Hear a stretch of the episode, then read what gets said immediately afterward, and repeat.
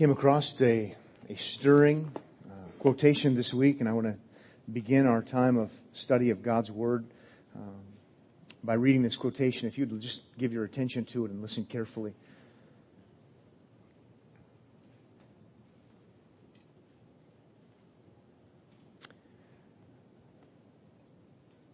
When the Son of Man comes in his glory, and all the angels with him, then he will sit on his glorious throne.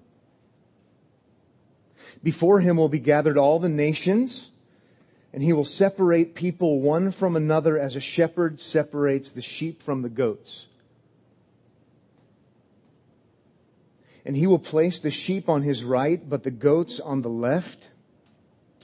The king will say to those on his right, Come, you who are blessed by my Father, inherit the kingdom prepared for you from the foundation of the world. Then he will say to those on his left, Depart from me, you cursed, into the eternal fire prepared for the devil and his angels. And these will go away into eternal punishment, but the righteous into eternal life. End of quotation.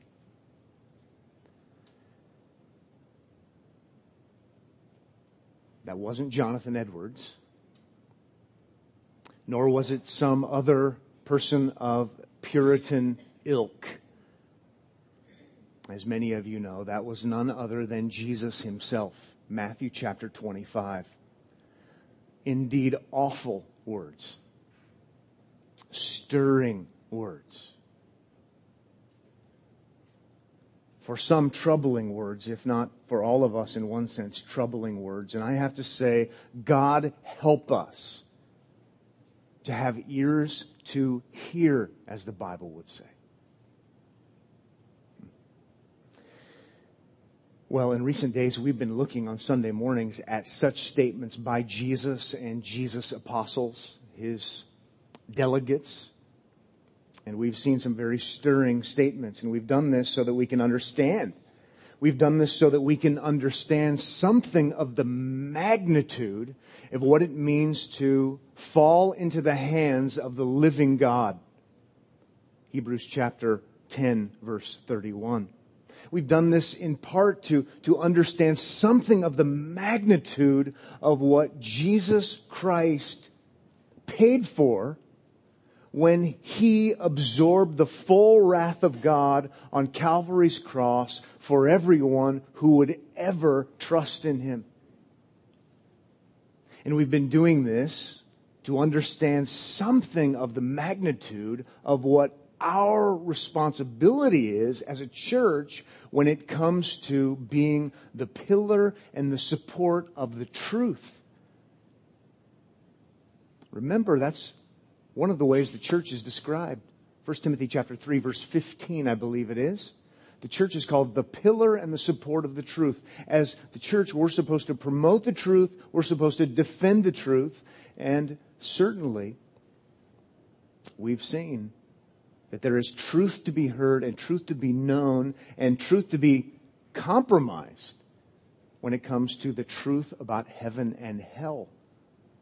And so I'll let you know it's been one of my pastoral agendas.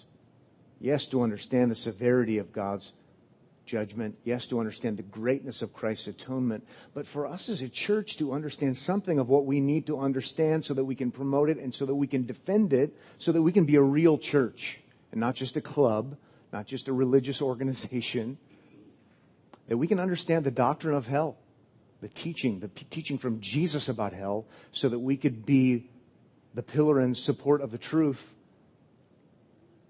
regarding hell, regarding eternity. And so it's been interesting for us to go through these things and Today, what we're going to do is conclude this series called Hell Matters, and, and we're going to do that by, as promised, looking at some questions that have surfaced. But before we do that, I think it's appropriate for us to look once again to the voice of Jesus, to his apostles and even his prophets and, and, and do this. Do something that sometimes we're not very good at doing when it comes to trying to be doctrinally astute. And among other things, we've been trying to do that. And that is take note of the compassion that's involved regarding people facing condemnation. Yes, we want to be faithful when it comes to the truth. And yes, we want to do that, but we also would do well, I think, if we paid attention also to the way Jesus was burdened for people. The way the apostles were burdened for people, and the way, even if you go through the Old Testament, the prophets, even though many times they were pronouncing condemnation for rebellion against God, there was a very, very, very compassionate sense. And sometimes we don't sense that. And so I, I, would like to have you look at some texts of Scripture with me as we contemplate wanting to be faithful. It would be good if we would be faithful to Christ and imitating not only his theology, if you will, but imitating his compassion. So let's look at Luke 19 and Luke 23 to get us started. And then there are some questions, but this time my prayerful sense is that, that we would make sure that we don't stop with understanding, uh, trying to be faithful to Jesus' doctrine, but that we would also seek to imitate his, his heart, if you would. Um, he wasn't matter of fact about people facing difficulties, uh, not to mention facing judgment as you contemplate what it means for people to breathe their last breath, as you contemplate what it means for people to face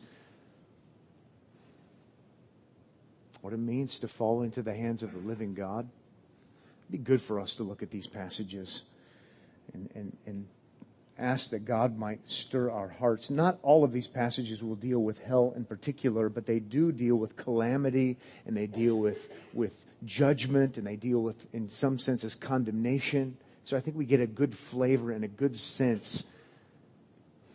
In Luke chapter 19, verse 41 down to verse 44, we, we see these tearful words of Jesus. I'm asking that God might help us to have such a kind of burden when we're thinking about what people face. In Luke 19:41 we read these words, and when he drew near and saw the city, he wept over it, saying, "Would that you, even you, had known on this day the things that make for peace. But now you are hidden from your eyes. They are hidden from your eyes. For the days will come upon you when your enemies will set up a barricade around you and surround you and hem you in on every side and tear you down to the ground you and your children within you, and they will not leave one stone upon another in you because you did not know the time of your visitation.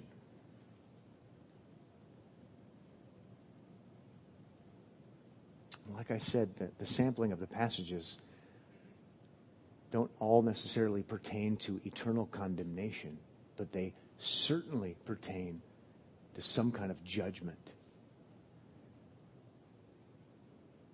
And Jesus doesn't just give them the cold, hard facts. He does give them the cold, hard facts. But as we see, it does say in verse 41, as he contemplates the city and its unbelief and rejection of him, it does in fact say he wept over it.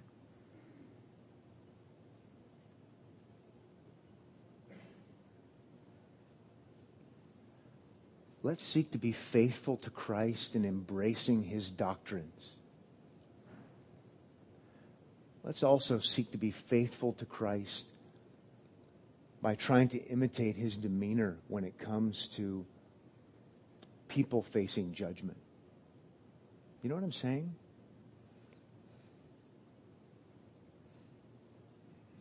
That would be a good prayer for us today. Let's look at another passage regarding his compassion. And how about Luke chapter 23? You know how it is. We, we, we tend to go one way or the other. You know, and we have Jesus, the perfect God man, whom we will never be, even though we'll see him one day as believers and be made like him.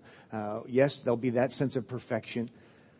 But, but it, it's not he's going to be compassionate and unfaithful to the truth. It's not that he's going to be faithful to the truth and somehow cold and harsh. He really, really cares. And I find myself wanting to be one way or the other. And that would be probably our natural fallen tendency. In Luke chapter 23, verse 28, let's, let's see there what he says, or what it says about him and then from him.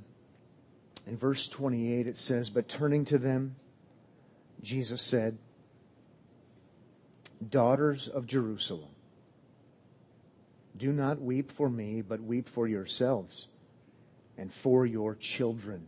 Notice the compassion involved here. For behold, the days are coming when they will say, Blessed are the barren and the wombs that never bore and the beasts that never nursed.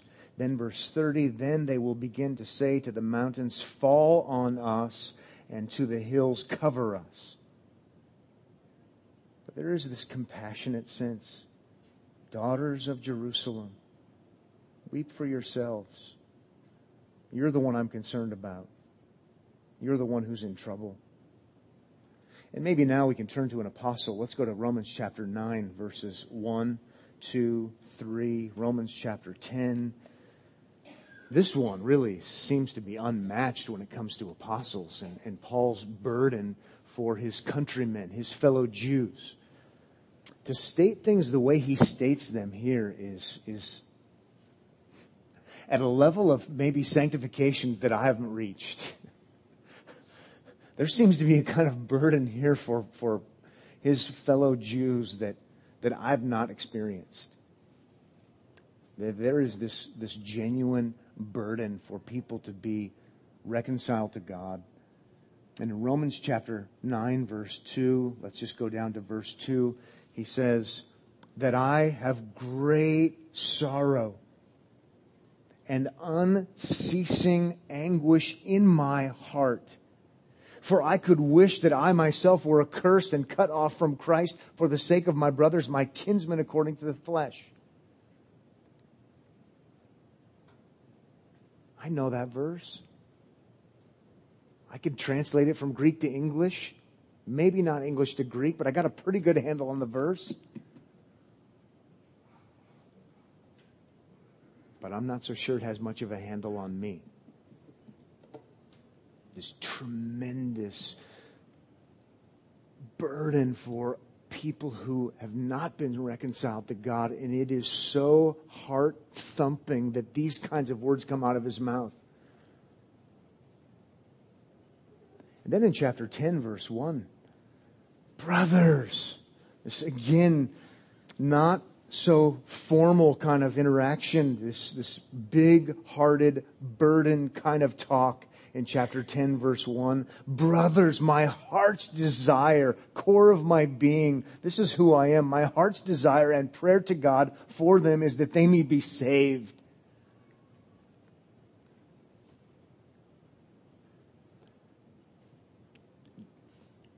Do, do you pray for people's salvation?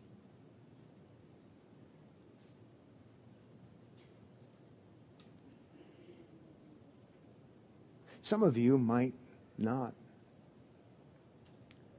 Some of you might not because you think it's theologically inappropriate because you believe in the sovereignty of God.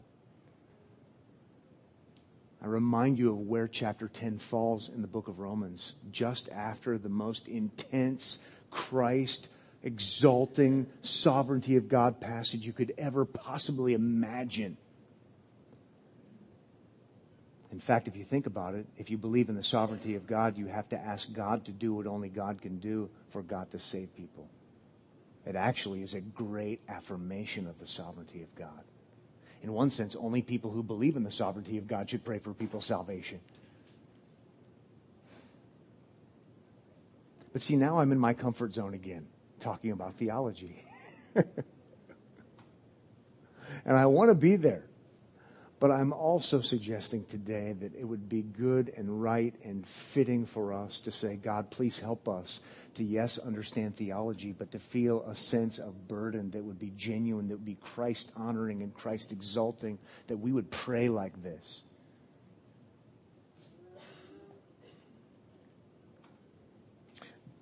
Let's look at one, uh, two other sections regarding this and then to some questions. One would be from Jeremiah the prophet in Jeremiah 9, Jeremiah 13, Jeremiah 14, just some samplings of someone who, who uh, could, could dish it out, so to speak. And yet, just something of the tears involved, and something of the, the, the request to God, and something of the emotion involved, because we're dealing with people and we're dealing with condemnation. Maybe we could put it in these terms. We're dealing with, with a true sense of dealing with fellow image bearers in the image of God and, and, and, and, and to love your neighbor as yourself. And Jeremiah ends up saying things like this in Jeremiah 9 1. I realize some of you don't know where that is in the Bible. Um, that's probably my fault as a pastor. so just listen. Jeremiah 9 1. Oh, that my head were waters, that my eyes a fountain of tears, that I might weep day and night for the slain of the daughter of my people. Jeremiah 13, 17, but if you will not listen, my soul will weep in secret for your pride. My eyes will weep bitterly and run down with tears because the Lord's flock has been taken captive. Jeremiah 13, 17. Jeremiah 14, 17, you shall say to them this word, let my eyes run down with tears night and day and let them not cease, for the virgin daughter of my people is shattered with a great wound, with a very grievous blow is trying to get the flavor of the tears involved at least. And maybe one other frank exhortation from the book of Jude. And you can find Jude right before the book of Revelation. And you see in Jude 23, there's this frank exhortation, but it's filled with no doubt compassion and genuine burden, not indifference, not somehow writing things off.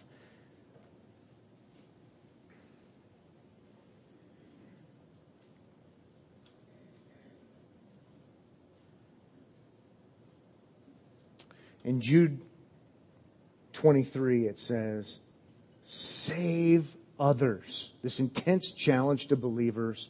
Save others by snatching them out of the fire. To others, show mercy with fear, hating even the garment stained by the flesh. But how about that? Save others by snatching them out of the fire could be a whole sermon in and of itself and a study. Yeah, we can't save ourselves, we can't save others, but there's a sense in which, and Jude understands those things. God does use human instrumentality and we don't give up on people and we don't write them off. And so there is this command mode urgency, fervency to the point where he even says it like this, maybe to shake us up a little bit in our little system and to say, save others.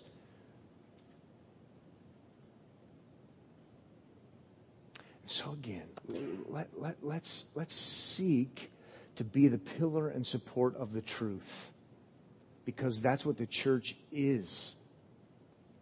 But let's not do so in a way that somehow is maybe subhuman,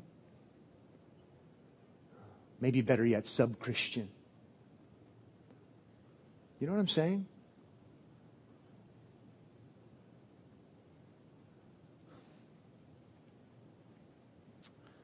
I literally say, God, help us with that.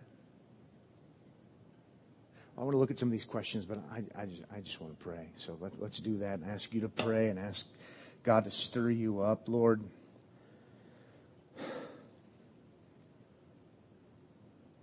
your word is so clear in so many ways, even regarding condemnation.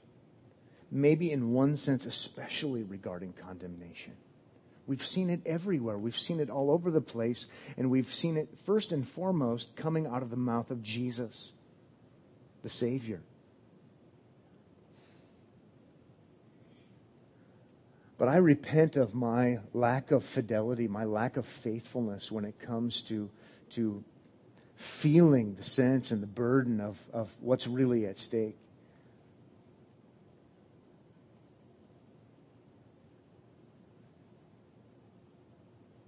God, help us. Help us to have a fire, a passion, a brokenness, a burden that wouldn't hide itself, that wouldn't be snuffed out somehow in the name of our good doctrine, that we would not be so foolish, that we would not be so naive. Lord, help us to have open Bibles and to keep reading our Bibles and to keep seeing Jesus Christ and to see, yes, his teaching and also to see his heart. That he might see fit. God, that you might see fit to use us in, in this city. That you might see fit to use us as people who do have a burden and do seek to show compassion. That we would open our mouths and speak the truth but that we would speak the truth in love. And that you would do great things that would emphasize your greatness and your great saving power. Have these be unsettling days in this regard. Thank you for your faithfulness. Thank you for your patience, even with us. It is good to know that you care about us and that, that you finish what you start. And so we ask that you would. In Jesus' name, amen. Well, I don't know about you, but I feel better. My intent was just to be done with it, and then there's too many passages that, that, are, that are too impactful, and it is so good that God doesn't leave us where we are. It's so good to know that He promises to finish what He starts, that He'll lose none of us, and even in the sanctification process, it's just really good to, to, to experience that. And at least it has been for me. And uh, maybe you're a week behind me because I get to study ahead of time. Um, but I'm going to pray that you feel the same kind of burden and maybe a hundred times more. Uh, that God might see fit to, to use us. Well, I do have a list of questions. I think I have seven questions here. Um, these are questions that were asked of me. Um, none of you emailed questions, so thank you to those of you who asked me questions, and I'm going to use those this morning as we round this out and bring things to a close. Hopefully, some of these will be helpful for everyone. Um, I think there's somewhat of a precedent for this, given the fact that the Corinthians asked so many questions of Paul, and he wrote back to them and answered their questions. Uh, and so think we'll look at these seven that I have here, or at least give it a shot. The first question I have written down is what is the basis for punishment being ongoing? When you're talking about eternal condemnation, what's the basis for punishment being ongoing? We did talk about that, but it was still asked of me. And so uh, let, us look at that from, from a couple of different angles. Um, the first angle would be that the rebellion seems to be ongoing. Let me reformulate the question. So how can we say that God is going to condemn people and he's going to send them to hell and hell is going to last forever where they will suffer forever? And we saw multiple texts like that. Well, why would God have it last forever when no one has lived forever, sinning forever? So how could that be a just punishment? And I think the first way to answer the question, and I think it's, it's already been mentioned, but I'll, I'll say it again, and that would be that the rebellion still continues. We have no indication in Scripture that the heart has changed. Um, and if you're still at odds with God, even though you're under bondage, you're still worthy of condemnation. One text I think is helpful in this regard, even though it's not talking about hell, it is talking about judgment. And that text is Revelation 16:21. And we didn't look at this, and so I thought it was good to to go ahead and include the question and, and look at Revelation 16:21. And, and there, at that phase in the book of Revelation, we're, we're in the Great Tribulation, and we're seeing that all heaven is breaking loose. Did you catch that? Come on. We need a little lightheartedness. We're talking about this topic.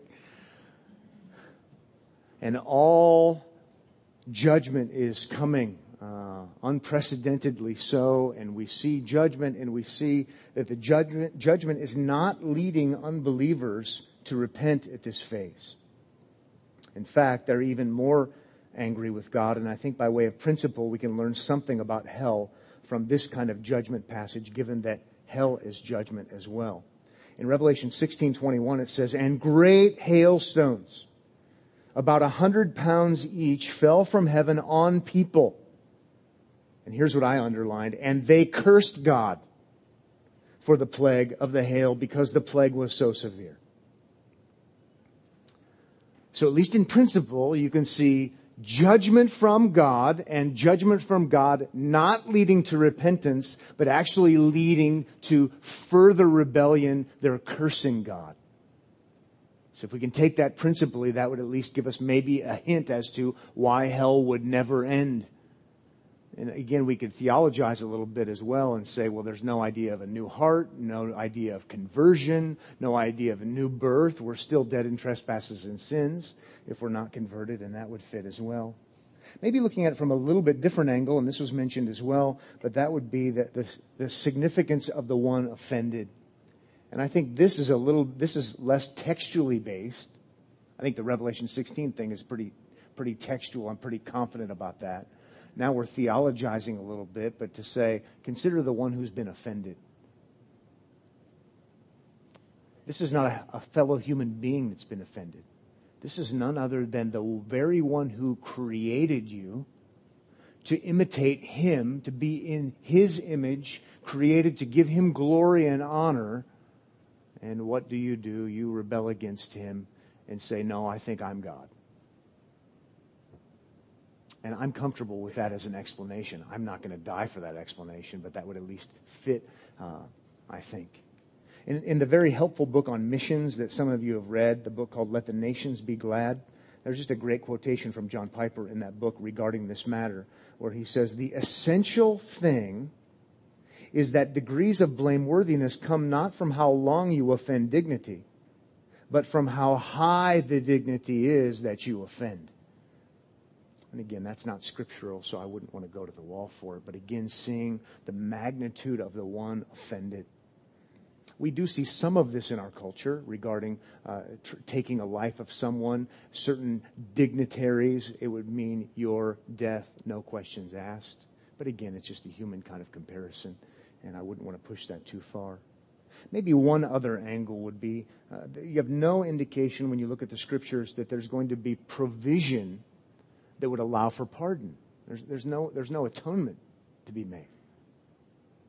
It's, you still, the debt is still there. And, and what's going to remove the debt? You don't have any indication, as it would be true for a believer. Let's move on to another question that someone asked. How does the love of God relate to the reality of eternal condemnation? How does the love of God relate to the reality of eternal condemnation? You've heard this one before. Maybe not formulated in that sense. If God is love, how could he ever damn someone? Not to mention for eternity. Okay? It's a really good question. Sometimes it's asked by people who don't ask it in a very good way. Oftentimes it's asked by people who just want to put God on trial and they don't really know anything about the Bible, but it just sounds like something good because they heard it in a freshman English class where the professors are so brilliant that they're teaching freshman English. But anyway, someone once said to me that there's more havoc wreaked in the English department when it comes to people who don't really know what they believe but profess to be a Christian than any other department in the entire university. Don't know if that's true or not. I was an English minor. I liked it so much. Uh,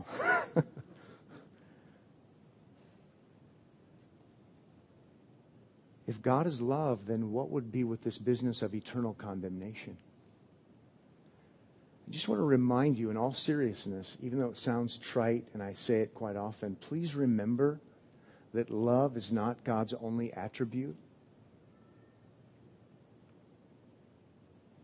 If you begin reading the Bible, you, you begin seeing something that comes up again and again and again and again. And that is God's inflexible righteousness. It's unmistakable, almost hauntingly so.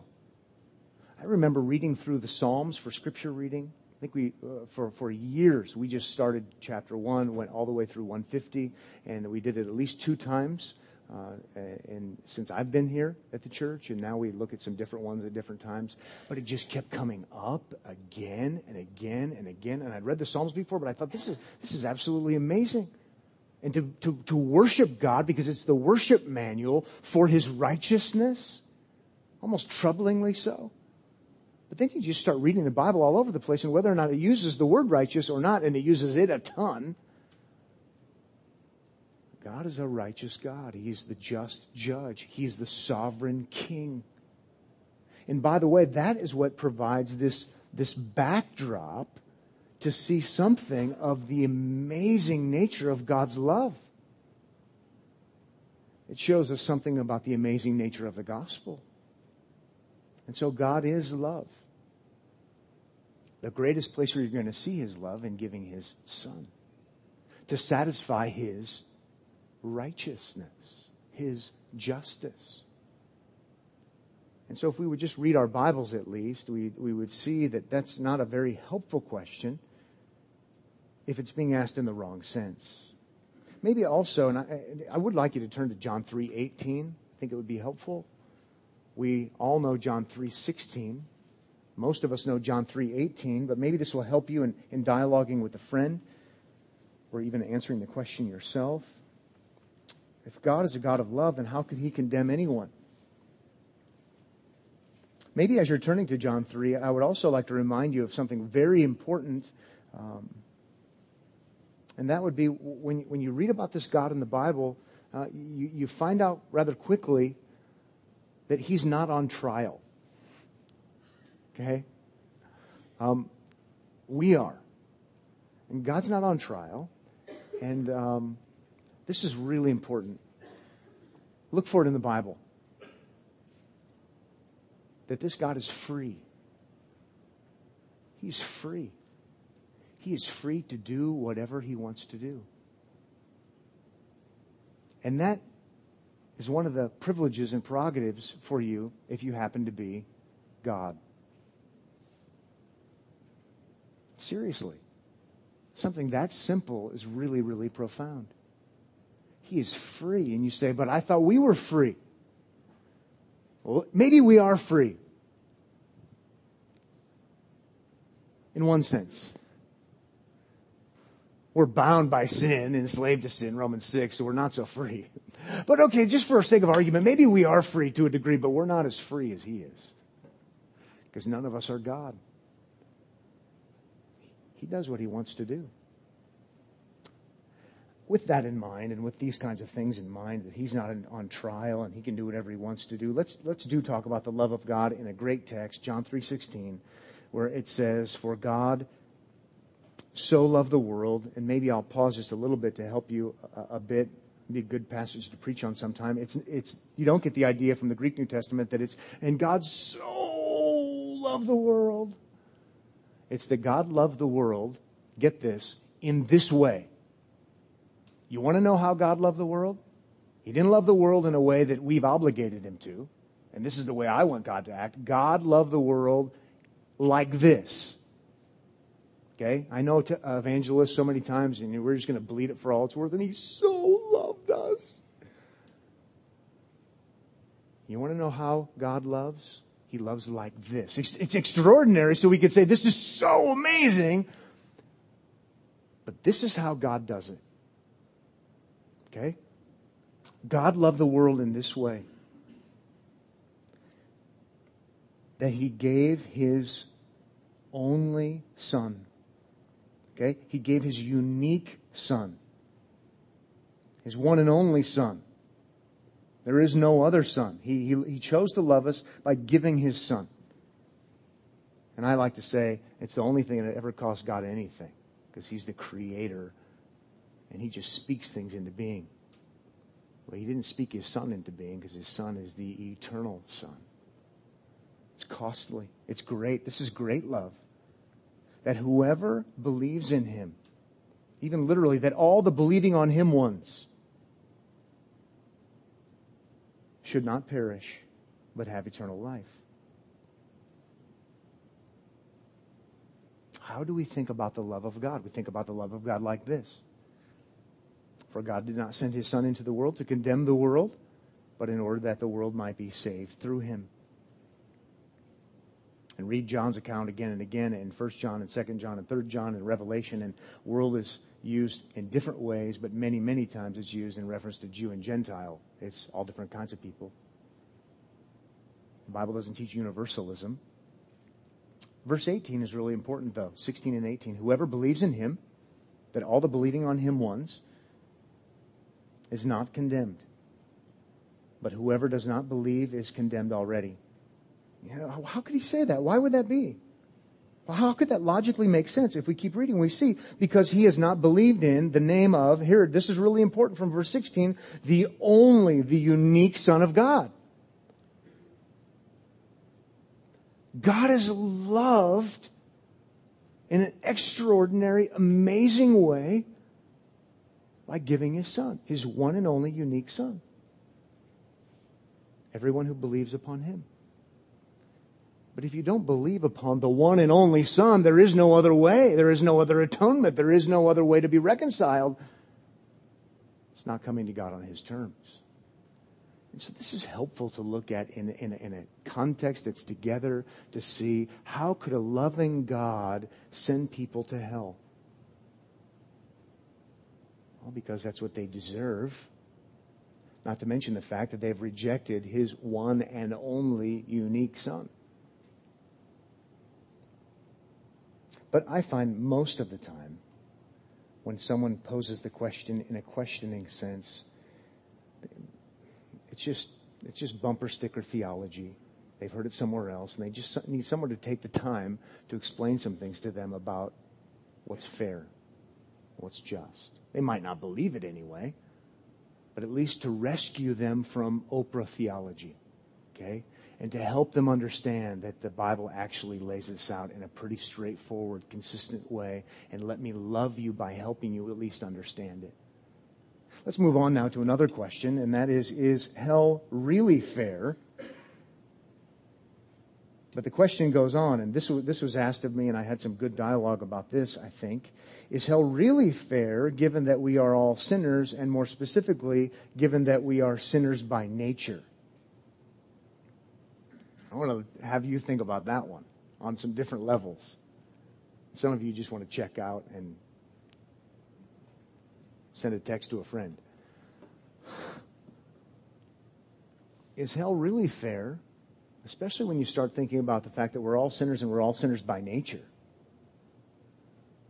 Let's start on the 30,000 foot level. Is hell really fair? Well, when you read through the Bible, you see that God is just and you see that God judges people based upon their actions. Read Revelation chapter 20, and based upon their deeds, they will be condemned. Justice, justice, justice, justice.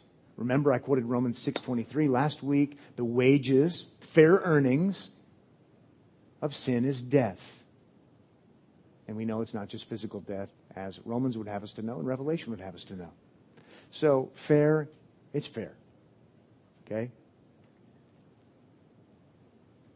In fact, in one sense, we could say, given that it's delayed, God is showing great mercy because he doesn't send us all to hell a long time ago.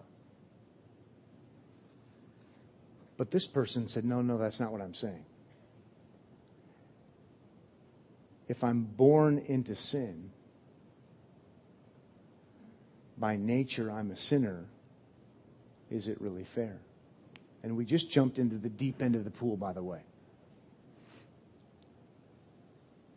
Hope you have your floaties on.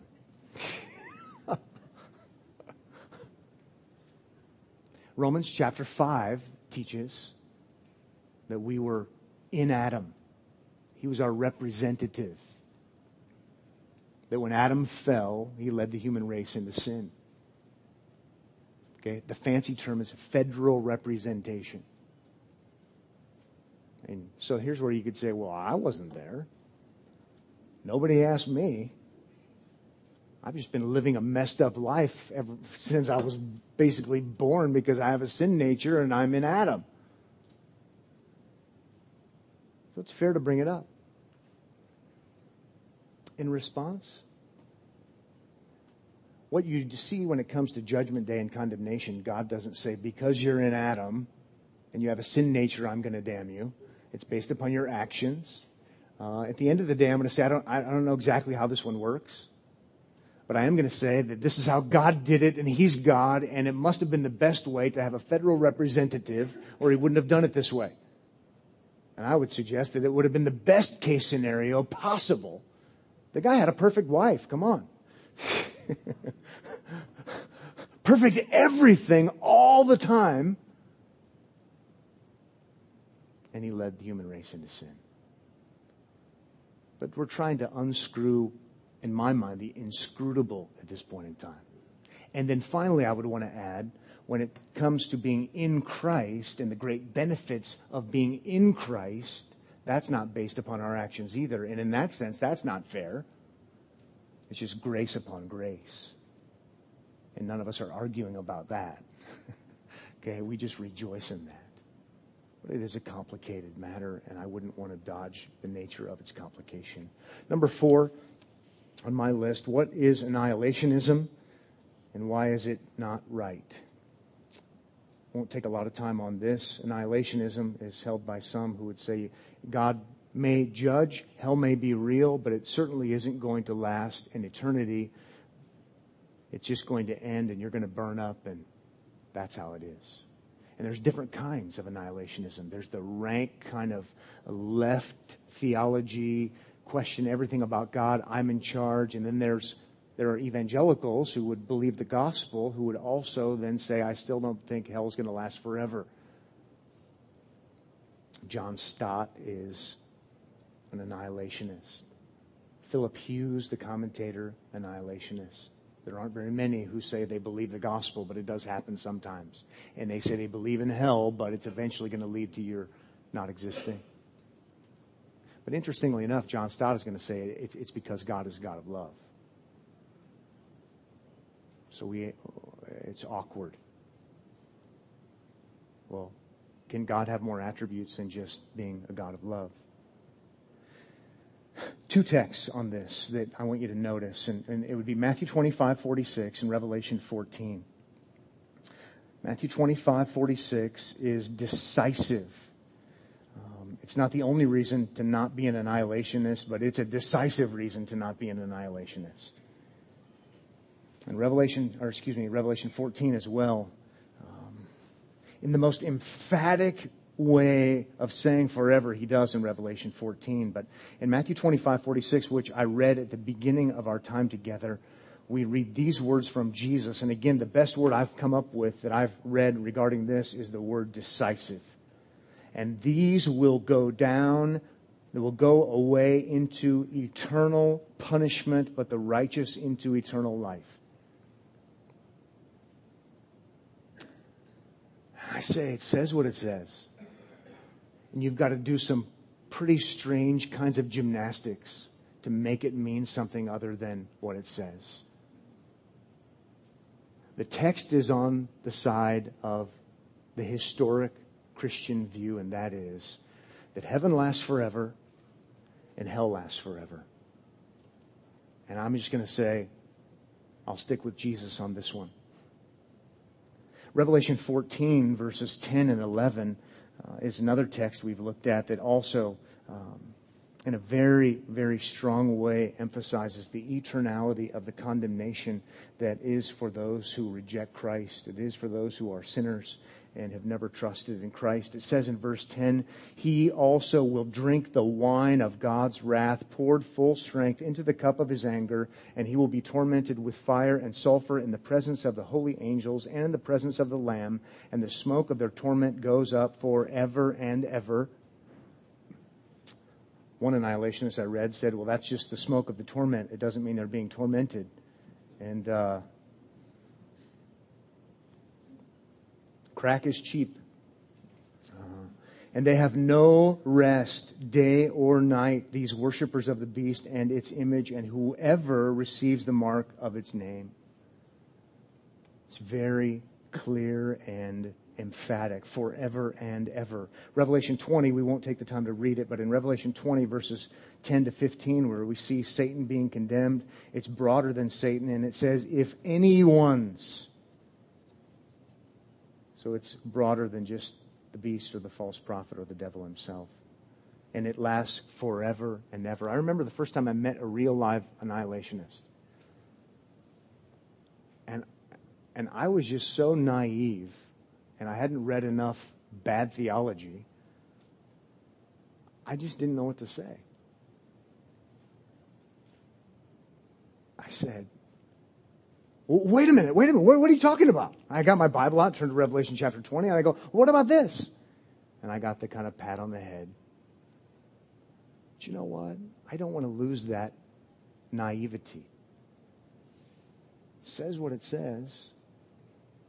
I think I'll go with what it says. And it really helps when history's on my side, too. Let the text speak. Let the sovereign words of Jesus Christ speak. Number five, how can a person avoid hell?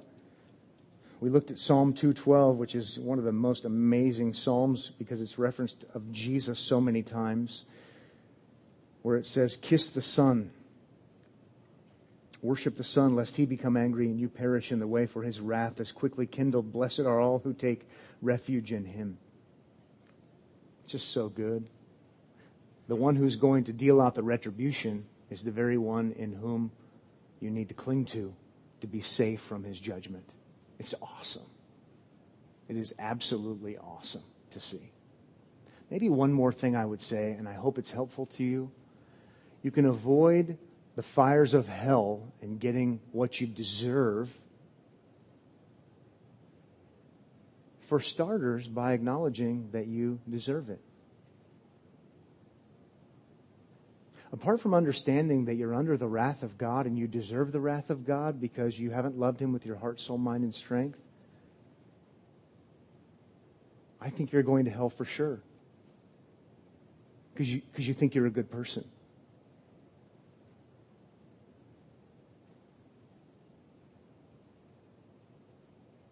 the reason God gave his son is because no one is a good person.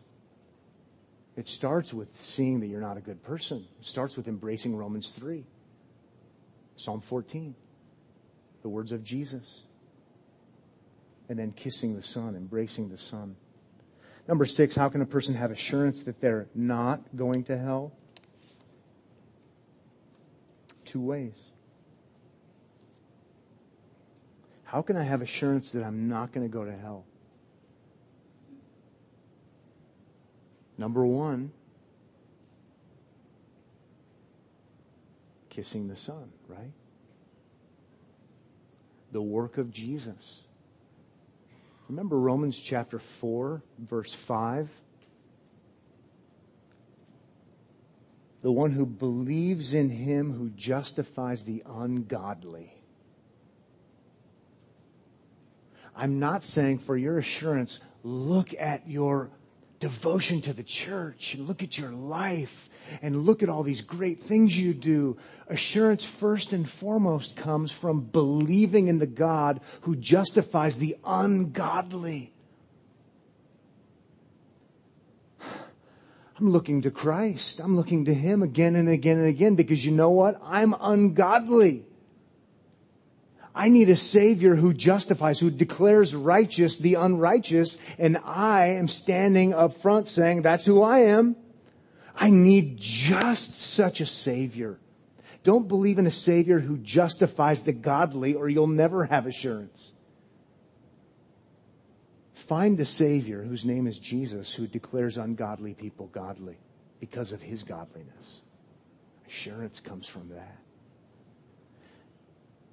first and foremost. A second place where assurance does come is seeing the effects, seeing the results, uh, seeing, seeing the fruit of what happens when you've been justified as an ungodly person. And what that ends up being is you do see fruit, you do see life change, you do see the work of the Spirit in your life. And secondarily, not primarily, Secondarily, you can say, you know, my life isn't the same.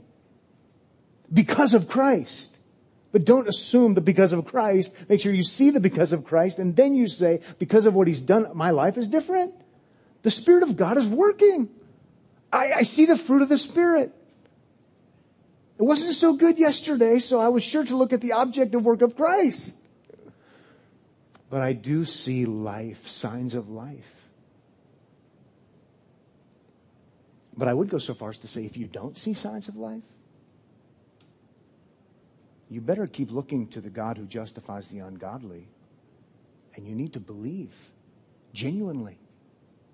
To not have dead demon faith like James chapter 2 talks about. Remember 1 John chapter 3 verse 10? I have this bad habit of saying remember. Because some of you don't know and some of you do. So if you remember, 1 John chapter 3 verse 10 says the children of God and the children of the devil are obvious. How about that? The children of God and the children of the devil are obvious. Say, how can I have assurance that I'm not going to hell? Look to Christ, embrace Him, and if you really have, genuinely have embraced Him as your Savior, it will be obvious. And in 1 John, it deals not only with what you believe, but it does actually talk about things like your love for other Christians and your living. We just have this horrible habit of mixing these two up or not putting the priority where the priority needs to be, or we forget about the secondary life part. And we need to remember both. We need to remember both. Finally, what about best selling books on hell? Well, I think I'm going to write one. I have been asked about this maybe more than anything else during the series, and I've just said I've gone out of my way not to mention them. I just don't want to give them any airtime. Um, the most recent one, the author had already written horrific anti Christian theology in his Christian best selling books. And so it's no news to me that he's going to write a book about hell that is filled with more Christ denying, Bible undermining error. And so that's all I really want to say about that. Um, and if you don't know who I'm talking about, um, praise Jesus. Um, but I want to say one final thing and look at Luke chapter 16, verses 27 to 31. And I will ask you to go ahead and turn there, and then we'll wrap things up.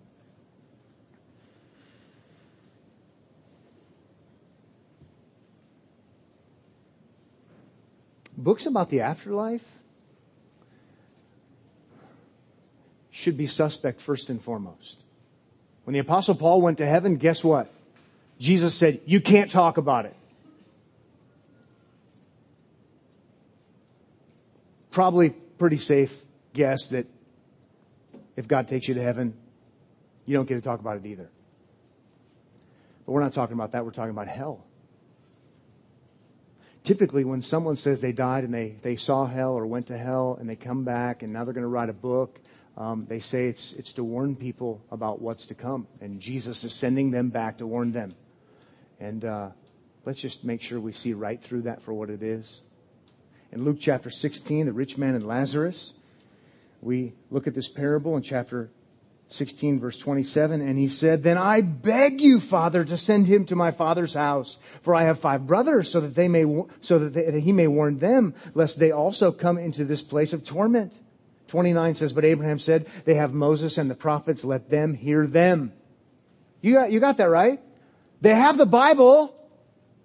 Huh let them listen to the bible they have moses and the prophets and he said no, Father Abraham, but if someone goes to them from the dead, they will repent. It's an evangelistic reason.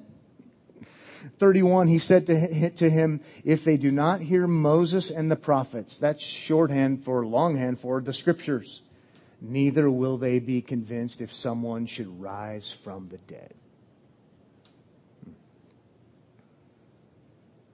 They don't believe it from the Word of God, they're not going to believe it and so let's stop playing games and trying to make money in the name of God in heaven and hell. and let's preach the gospel from the Bible with clarity, knowing full well that as Hebrews 9:27 says, it's been appointed for a person to die once and then comes judgment. And I want to quote Jesus one more time. Repent.